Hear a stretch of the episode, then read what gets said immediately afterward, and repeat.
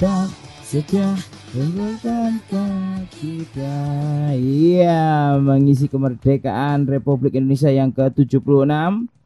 Kita sebagai bangsa yang utuh, bangsa yang merdeka eh, Di kesempatan kali ini eh, Saatnya rekan-rekan peternak kembali mengambil waktu untuk coffee time, coffee break. Kita aduk kopinya jadi kita akan ngobrol-ngobrol lagi hakikatnya kemerdekaan apa sih kemerdekaan untuk para peternak gitu kan? Apa yang bisa menginspirasi tahun ini sehingga kita memang eh, derajat kemerdekaannya tuh bisa utuh gitu. Bisa benar-benar yang dibilang merdeka tuh seperti apa gitu. Jadi mari kita menjadi inspirasi untuk peternak-peternak lainnya jadi silahkan di daerah-daerah masing-masing kita in- menginisiasi membuat gerakan-gerakan massa.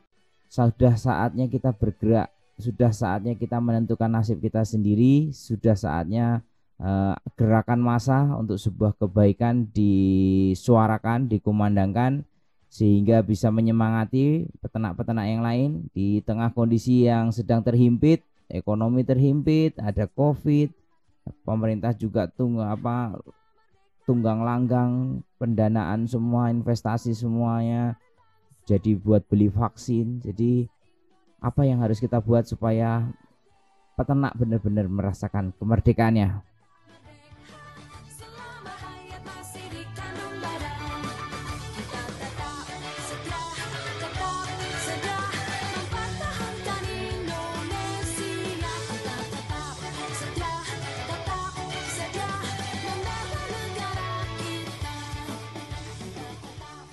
Ya, kepada rekan peternak babi seluruh Indonesia yang menikmati acara podcast saya hari ini.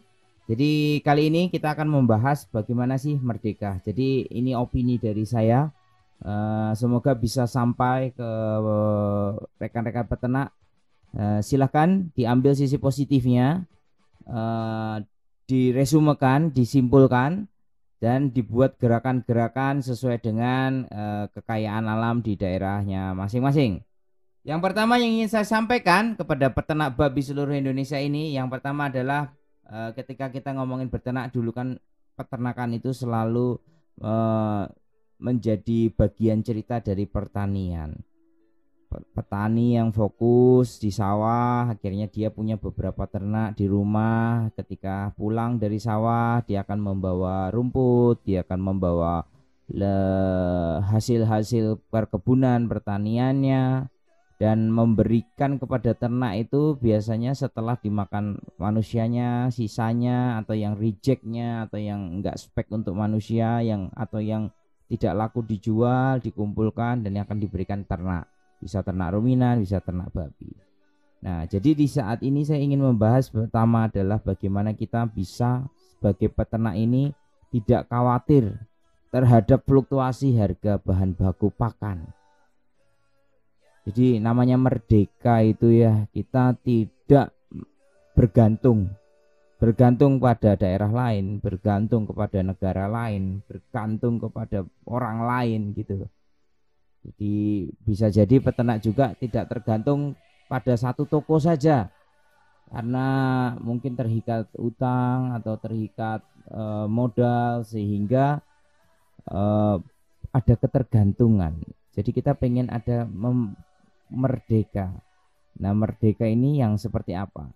Jadi merdeka pakan artinya di sini saya ingin mensuarakan lagi adalah bagaimana menjaga apa menjaga integrasi integrasi antara peternakan dan pertanian. Jadi di sini ada titik temunya yaitu petani butuh pupuk, peternak butuh jagung. Mungkin ada satu daerah dari NTT kalau nggak salah itu ada semboyan nanam jagung panen sapi. kita suarakan juga dong nanam jagung panen babi. Nah, supaya jagungnya ini juga tidak tergantungan sama pupuk kimia, NPK, terus pupuk subsidi. Kalau nggak ada subsidi pemerintah juga pupuk susah gitu. Kalau nggak terregistrasi eh, daerahnya juga tidak tersedia pupuknya gitu. Nah, bagaimana sekarang kita kembalikan lagi hukum alamnya?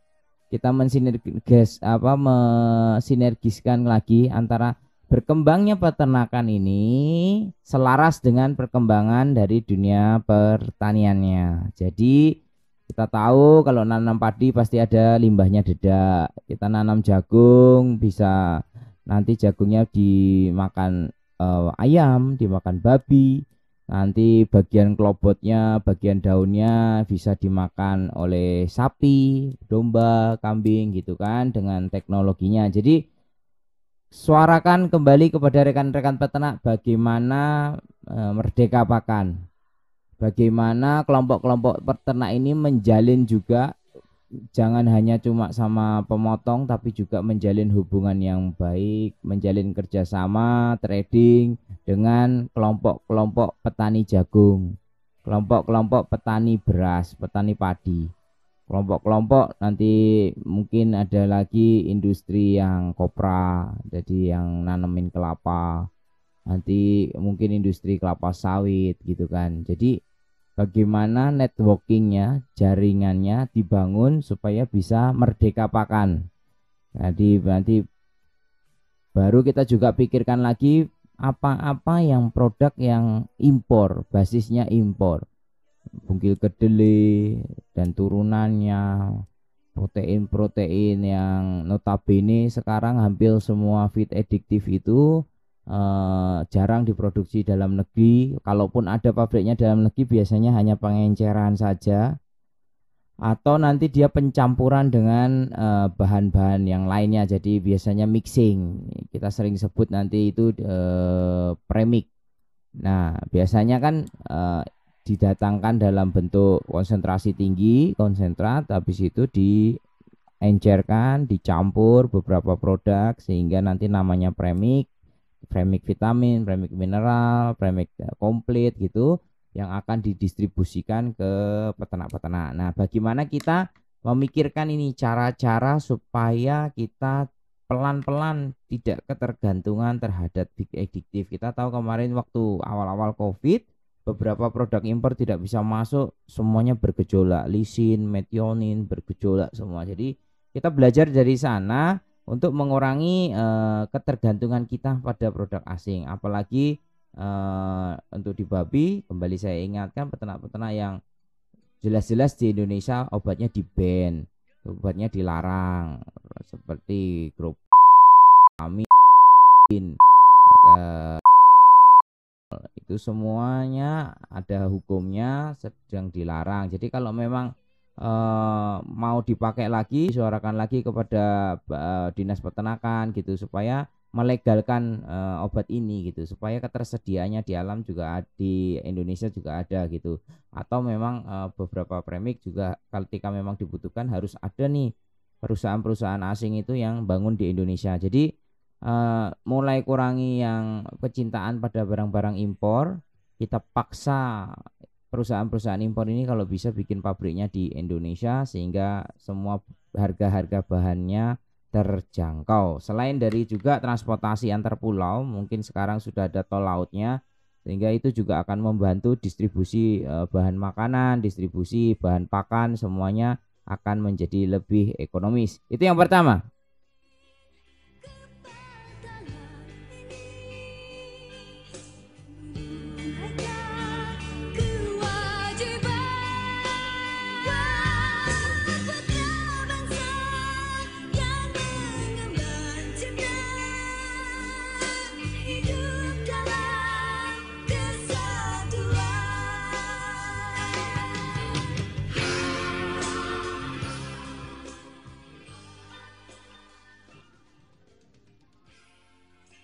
Yang kedua yaitu merdeka genetik.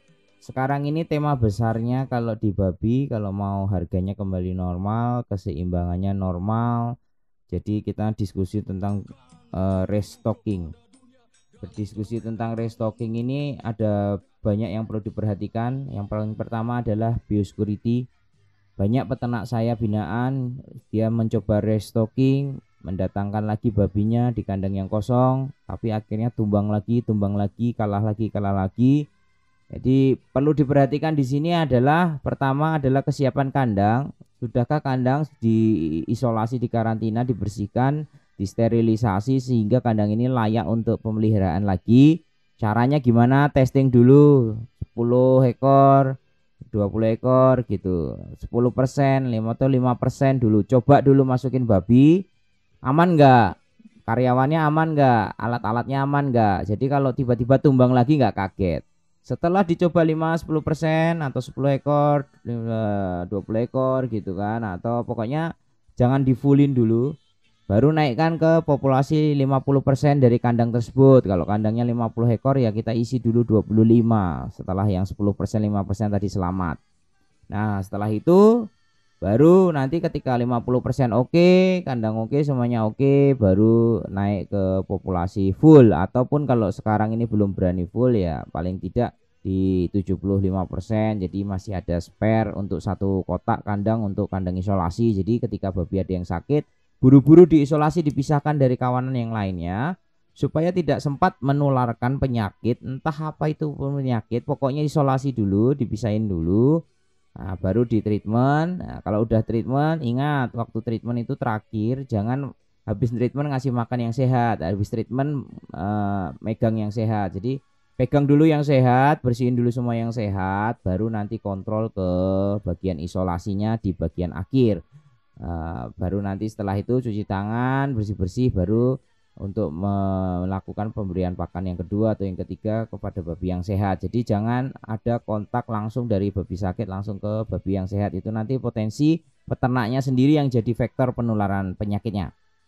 Jadi satu itu restocking, repopulasi. Yang tadi saya sudah diskusi banyak bagaimana memilih bibit genetik. Jadi silahkan uh, diupdate lagi di video-video atau podcast saya sebelumnya. Yang selanjutnya adalah genetik ini memang babi-babi dari luar negeri, simen-simen impor, sapi-sapi eh babi-babi yang genetiknya sudah silangan itu memang secara performa bagus. Tapi di belakang itu dia juga butuh perlakuan khusus. Kandangnya harus tidak terlalu panas, ukurannya harus lebih besar, Terus dari pakan dia juga minta pakan dengan spek yang tinggi, daya cerna tinggi, uh, requirementnya tinggi, jadi kurang mineral sedikit, masalah di kukunya, masalah di kakinya, kurang mineral sedikit nanti bulunya rontok, nanti reproduksinya rendah. Jadi saya mau bilang genetik bagus itu rewel. Bayangkan adalah ayam broiler lawan ayam kampung. Ayam kampung kasih makan campur dedak kebanyakan nggak apa-apa, survive tapi kalau broiler coba stres sedikit, pakannya salah sedikit, udah nggak perform, pasti banyak yang sakit nanti. Nanti E. coli-nya outbreak lah, nanti kematiannya meningkat lah, pertumbuhannya nggak jalan lah apa. Jadi itu gambaran supaya teman-teman juga tidak uh, sawang sinawang kalau orang Jawa bilang tetangga ter, apa rumput tetangga terlihat lebih hijau terkadang peternak mikir oh genetik luar negeri luar biasa cocok untuk Indonesia. Jadi saya mau bilang kembalikan kestabilan alam. Tuhan yang Maha Esa Sang Pencipta itu maha sempurna dia enggak iseng naruh babi-babi lokal di Indonesia. Dia enggak iseng naruh sapi Bali dia enggak iseng naruh sapi Ongol dia enggak iseng Kenapa enggak si mental? Kenapa enggak limosin? Kenapa enggak Angus masuk ke Indonesia? Kenapa enggak Lendris? Kenapa enggak Yorkshire? Kenapa enggak Pitrin dan Durok yang berkembang di Indonesia? Kenapa babi-babi lokal? Kenapa babi-babi yang uh, notabene pertumbuhannya lambat, uh, anaknya sedikit, yang ada di Indonesia? Kenapa dan kenapa? Coba ditanyakan lagi ketersediaannya alam apa. Ketika peternak terpancing menaikkan genetik, skenario nya adalah kita terjebak di dalam skenario bahan pakan impor. Bayangin coba sekarang yang punya babi-babi yang bagus itu, yang muscle-muscle itu. Coba dicabut raktopaminnya, dicabut sal- salbutamolnya. Berlemak. Coba sekarang kalau bungkil kedelai nggak ada di Indonesia. Mau makan apa? Babi-babi yang genetik tinggi itu. Kalau babi-babi yang lokal masih bisa talas, singkong dan lain sebagainya. Jadi genetik perlu yes untuk beberapa segmen industri peternakan. Tapi untuk peternakan rumahan apakah perlu? Mungkin perlu tapi waktunya perlu didiskusikan lagi dan eh, ketersediaan infrastruktur alam dan semuanya itu harus dipersiapkan dulu sebelum kita ngomongin perbaikan genetik. Dan jauh mana itu akan kita eh, akomodir? Saya yakin memberi inspirasi kalau hari ini rekan-rekan peternak punya kesempatan pergi ke Vietnam teman-teman akan kesulitan mendapatkan broiler yang ayam-ayam broiler notabene yang biasa bulunya warna putih. Pemerintahnya begitu protektif terhadap perkembangan eh, genetik ayam dan culture-nya mereka juga makannya kan ayamnya kan ayam steam ya. Itu yang berkembang di sana adalah ayam ras. Genetiknya genetik ras yang panennya hampir 45 sampai 60 hari. Jadi mereka jarang pelihara broiler yang panen 30 hari 30 hari. Mereka bilang eh, dagingnya kurang enak, lemaknya kurang enak kalau di steam. Padahal itu juga kalau digambarkan besarnya ya karena mereka memang negara komunis. Jadi pemerintahnya paham betul ketika terjebak di dalam genetik, mereka akan terjebak di skema impor bahan baku.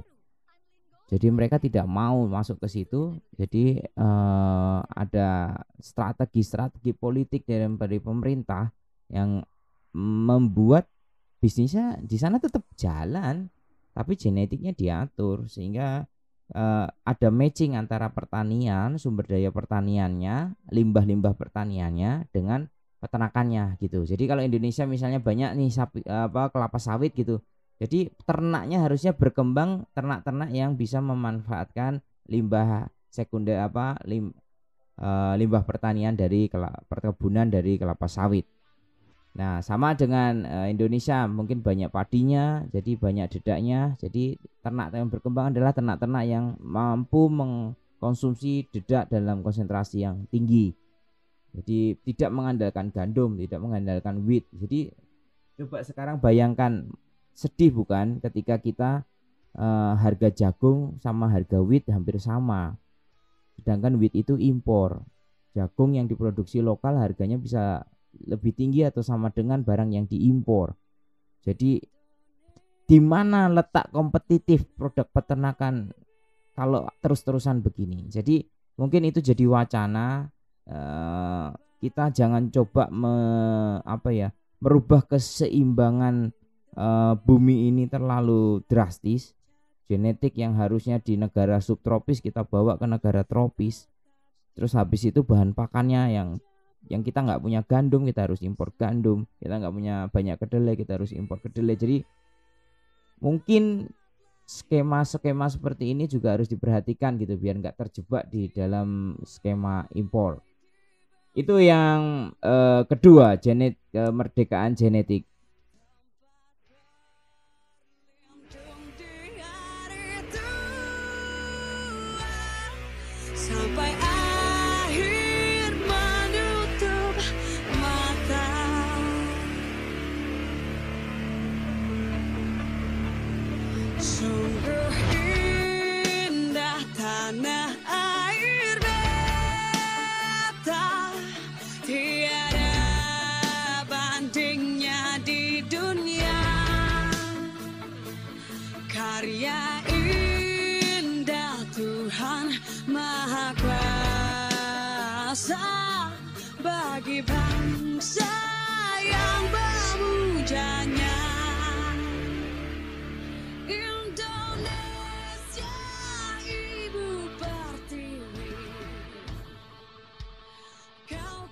Ya, yang ketiga, cepat saja saya ingin sampaikan sambil nyeruput kopinya. Kita diskusi santai ini di siang hari ini. Jadi yang ketiga adalah bagaimana merdeka belajar. Jadi salah satu kenapa alasan saya membagikan podcast, membagikan webinar, membagikan eh, YouTube channel informasi, saya prihatin tidak banyak sumber-sumber pengetahuan, manual book, SOP, cara pemeliharaan babi yang baik dan benar. Desain kandang, desain lantai, formulasi pakan, jaga kesehatan babi, reproduksi, kawin, beranak, sampai ke teknologi pengolahan dagingnya. Saya prihatin sehingga saya mencoba apa yang saya bisa akan saya bagikan. Informasi akan mengalir. Silahkan jadi teman-teman peternak. Jadi tidak ada alasan lagi. Waduh, cari buku yang bahasa Indonesia tentang peternakan babi susah, Pak. Cari informasi-informasi susah. Nanya ke peternak yang sudah besar juga pelit ilmunya. Mau kaya sendiri gitu kan. Jadi banyak sekali kendala-kendala dalam hal informasi sehingga saya mengajak yuk yang sedang di bergerak di dalam akademisi dosen-dosen yang notabene katanya mengajar e, ilmu perbabian ayo launchingkan buku. Walaupun memang ya terkadang ya kalau nggak salah juga sih. Penerbit juga kadang nggak tertarik dengan sektor-sektor seperti ini. Jadi ayo kita alirkan informasi penelitian-penelitian tentang babi dipublish, informasi-informasi tentang babi dipublish. Teman-teman yang sales, ayo belajar, translate coba slide-slide yang dapat dari teknikalnya dari Thailand, dari Filipina semua itu convert coba ke bahasa Indonesia supaya rekan-rekan peternak kita yang di akar rumput bisa mengakses informasinya, bisa mencerna informasinya sehingga mereka terbantu perternakannya menjadi lebih baik lagi. Jadi ini, jadi walaupun saya juga uh, ada banyak keterbatasan, tapi saya mencoba untuk memberikan apa yang ada di saya supaya ada transfer ilmu, transfer ilmu dan harapan saya ada perkembangan di peternak-peternak babi di daerah.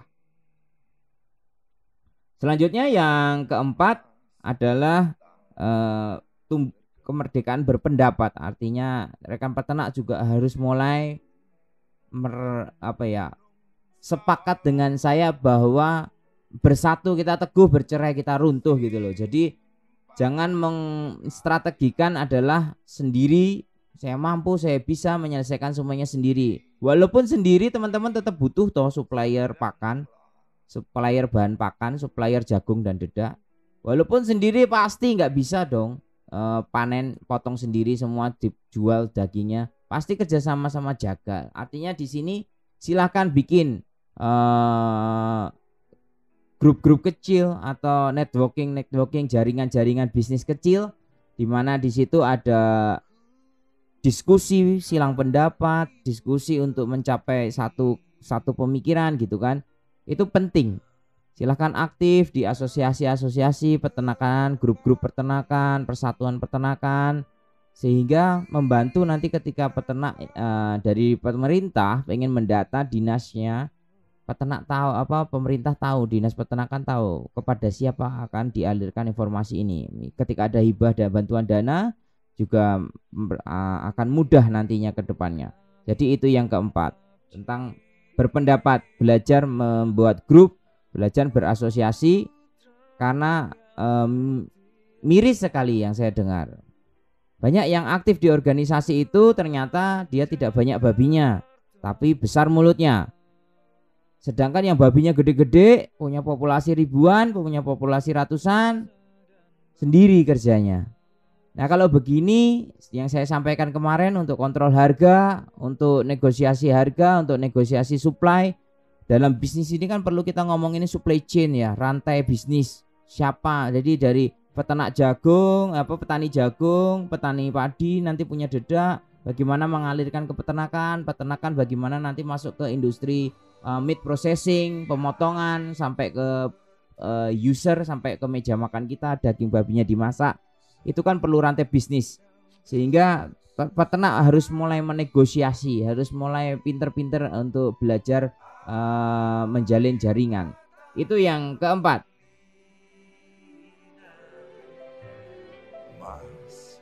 intannya terkenang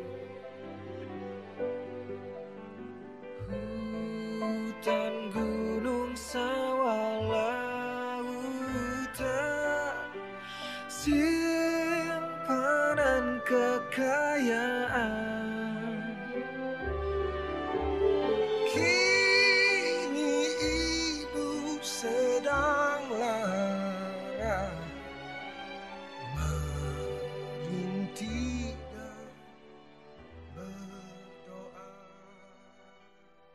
Iya, jadi poin yang kelima, jadi bagaimana kita bisa mandiri finansial, jadi mengupayakan segala bentuk eh, sumber daya sumber daya dananya, jadi investasinya, jadi bagaimana kita juga bisa tidak bergantung juga terhadap hutang gitu, walaupun memang hutang itu diperlukan dalam suatu bisnis gitu kan, tapi ini juga perlu namanya manajerial keuangan. Jadi bagaimana rekan-rekan bisa mengakses ke bank, bagaimana rekan-rekan bisa mengakses ke dana eh, invest apa dana dari pemerintah, hibah pemerintah, bantuan pemerintah gitu.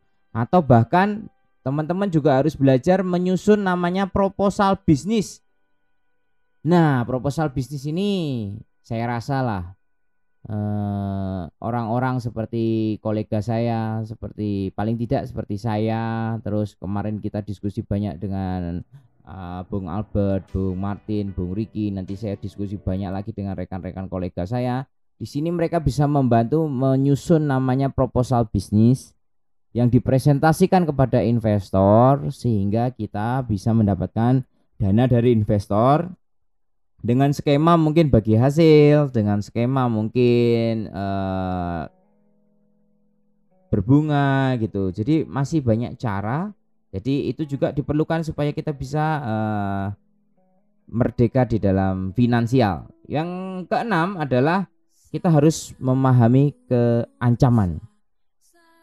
Ketika kita merdeka, namanya negara merdeka, tetap perlu namanya pertahanan sebagai mewakili di sini saya eh, masuk ke industri apa peternakan babi rumahan. Di sini yang perlu digaris bawahi yang bentuk ancaman adalah bentuk ancaman yaitu adalah gerakan dari eh, rekan-rekan atau pebisnis yang levelnya sudah integrator Hemat saya peternakan babi repopulasinya juga nggak akan balik cepat tanpa integrator. Jadi kita tetap butuh integrator untuk menstabilkan supply. Tapi kembali di podcast saya sebelumnya, setiap kandang baru harus jelas populasinya, pasarnya, datanya, semuanya. Jangan sampai ganggu pasarnya peternak kecil persentasenya mereka berapa? Tahan jangan sampai mereka punya populasi 51% kalau sudah 51% mereka lah yang mengendalikan harga. Peternak kecil mau apa? Pelihara aja babi lah buat kepentingan keluarga buat kepentingan upacara. Tapi udah nggak seksi lagi untuk jadi bisnis. Udah nggak profit lagi ketika uh, sudah dikerjakan secara masif secara massal secara skala industri skala pabrik besar integrator populasinya langsung indukan 2000 indukan 1000 indukan 3000 total. Ada habis itu dia pengemukannya kali lah berapa. Jadi berapa puluh ribu pengemukan. Pakan dia suplai sendiri nggak perlu bantuan teman-teman. Jual dia jual sendiri itu kan. Skema kemitraannya juga mungkin juga dibilang ya gajinya kayak gaji karyawan aja ini mas gitu kan. Jadi nggak terlalu menarik juga gitu. Bahkan beberapa peternak juga harus menjadi maling harus mencuri untuk mendapatkan keuntungannya. Jadi apakah ini sehat ketika dikuasai integrator? Jadi harapannya ada gerakan massa di sini untuk membendung juga supaya mereka nggak tumbuh subur populasinya tetap dikontrol oleh dinas peternakan, dikontrol oleh LSM LSM, organisasi peternak gitu, sehingga semuanya tetap balance, kompetisinya tetap sehat, nggak imbang itu peternak kecil kalau harus melawan integrator. Di mana letak keadilannya, di mana letak pemerintah untuk kontrolnya. Jadi itu perlu diperhatikan. Jadi ancaman selain dari tadi ancaman-ancaman eh, ke apa kestabilan supply chain atau sustainability atau ketersediaan kesinambungan dari bahan pakannya. Jangan sampai deadlock Ternyata petani jagung sudah tidak suka nanam jagung. Dia konversi menjadi tanaman bunga. Habis peternakan babi di daerah itu karena udah nggak ada yang nanam jagung. Petan petani mulai lagi nanti konversi lahannya jadi perumahan, lahan sawah makin kurang, dedak makin kurang, nanti dedak lama-lama mahal. Jadi di sini adalah banyak ancaman-ancaman kalau eh, peternak tidak kompak, tidak melakukan gerakan-gerakan, apalagi memang ada konversi lahan yang dulunya basisnya pertanian akan digeser sama pemerintah menjadi industri, ya habis. Jadi itulah saya bilang nanti banyak seperti daerah di area Jawa beberapa sudah dijadikan setting blueprintnya menjadi kota wisata. Kalau udah kota wisata, nah peternakan babinya udah mulai terancam tuh karena babi bawa tai. Nah kalau udah bawa tai, nah pelan-pelan nanti izinnya dipersulit, apanya dipersulit, nah pelan-pelan nanti gugur sendiri peternakan babinya. Jadi harus kompak di sini, harus tahu semua isu-isunya, ancaman-ancaman kepada peternakan babinya.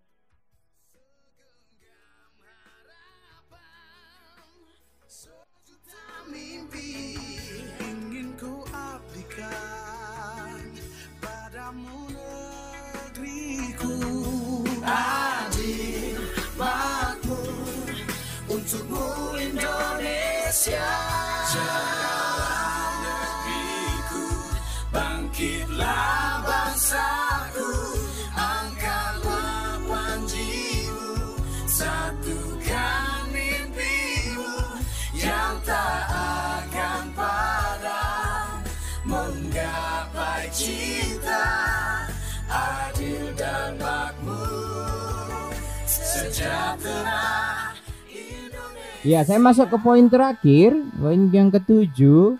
Buat saya ini adalah cita-cita mulia. Saya dulu pernah bangga dengan semboyan ini. Kembali lagi yaitu protein hewani mencerdaskan bangsa. Jadi poin yang ketujuh, bagaimana kita merdekakan bangsa kita mudah untuk mengakses protein hewani. Sungguh mulia kontribusi peternak-peternak di Indonesia ini jadi sebagai perwakilan dari peternakan babi di sini adalah bagaimana kita menjaga suplai suplai daging babi ke masyarakat Indonesia. Walaupun memang mayoritas muslim, tapi beberapa golongan itu mengkonsumsi daging babi. Nah, kita tahu juga untuk men- mengalahkan Covid ini kita juga akan berperang nama eh, meningkatkan imun, di mana meningkatkan imun itu juga ada hubungannya sama protein, eh, protein hewani. Nanti ada vitamin-vitamin juga kombinasi gitu kan. Nah, jadi merdeka daging ini adalah bagaimana kita menjaga supply chain, menjaga ketersediaan daging babi bisa disuplai, diakses pasar, harga pun masih masuk akal gitu kan sehingga tidak mengganggu juga di industri kulinernya, di industri pengolahan daging babinya. Jadi membuat nanti eh, meningkatkan konsumsi da- protein hewani sehingga meningkatkan kecerdasan bangsa Indonesia. Eh, dampaknya nanti anak cucu kita generasi Z akan lebih produktif, lebih eh, mampu bersaing secara intelektual di negara global gitu apa di dunia global gitu kan. Jadi itu misi besarnya.